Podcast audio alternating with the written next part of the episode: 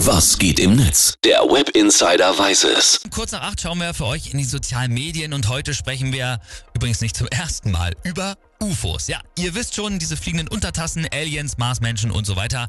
Ich glaube da ja persönlich nicht dran, aber auf Twitter oder wie es ja jetzt neu heißt, auf X, da trendet seit gestern äh, sogar mehrere Hashtags, nämlich Hashtag UFO-Twitter, Hashtag UFOs und Hashtag Aliens und hier auch noch ganz frisch Hashtag UFO-Hearings. Der Grund dafür ist eine Anhörung in den USA, na klar, wo auch sonst, und da ist ein ehemaliger Geheimdienstagent jetzt wohl irgendwie ein UFO-Whistleblower.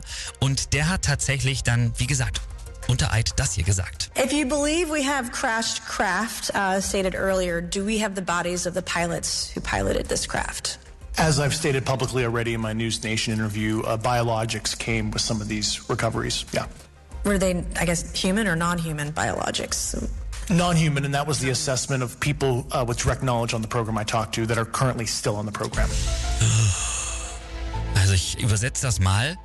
David Grush, so heißt der Mann, der hat da unter Eid ausgesagt, der wurde halt gefragt, okay, es wurden da sozusagen fliegende Untertassen, wurden da irgendwie so Spaceships gefunden und er sagt ja. Und äh, er hat dann auch gesagt, die US-Regierung ist nicht nur in Begriff dieser UFOs, äh, in Besitz von UFOs, sondern auch von Non-Human Bodies, die da drin waren, also nicht humanen Körpern, besser gesagt Aliens. E.T. nach Haus telefonieren. Das ist irgendwie eine kranke Meldung, oder?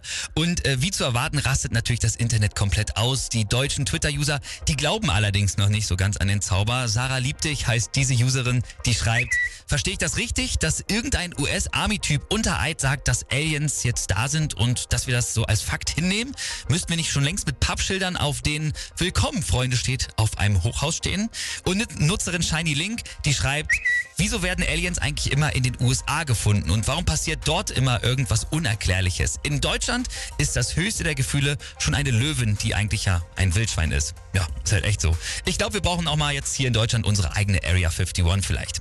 Ob an der Sache was dran ist, ich weiß nicht so wirklich, aber die Filmproduzenten in Hollywood, die haben sicherlich schon die Dollarzeichen in den Augen und ich denke mal nicht nur die, sondern hier der User Fat Fugu schreibt auch noch, wetten die Verkehrsminister, die denken jetzt schon über eine UFO-Maut nach. Und der User Chris, der schreibt auch noch, das ist nur eine Frage der Zeit, bis irgendeine Regierung von den Aliens endlich Steuern verlangen wird. Klingt nach einer typisch deutschen Antwort auf paranormale Phänomene. Ich würde sagen, wir halten so ein bisschen mit dem Tweet von User Faulers. Der schreibt nämlich, bitte nicht jetzt auch noch Aliens. Hallo, Klimawandel. Wir haben gerade ganz andere Probleme.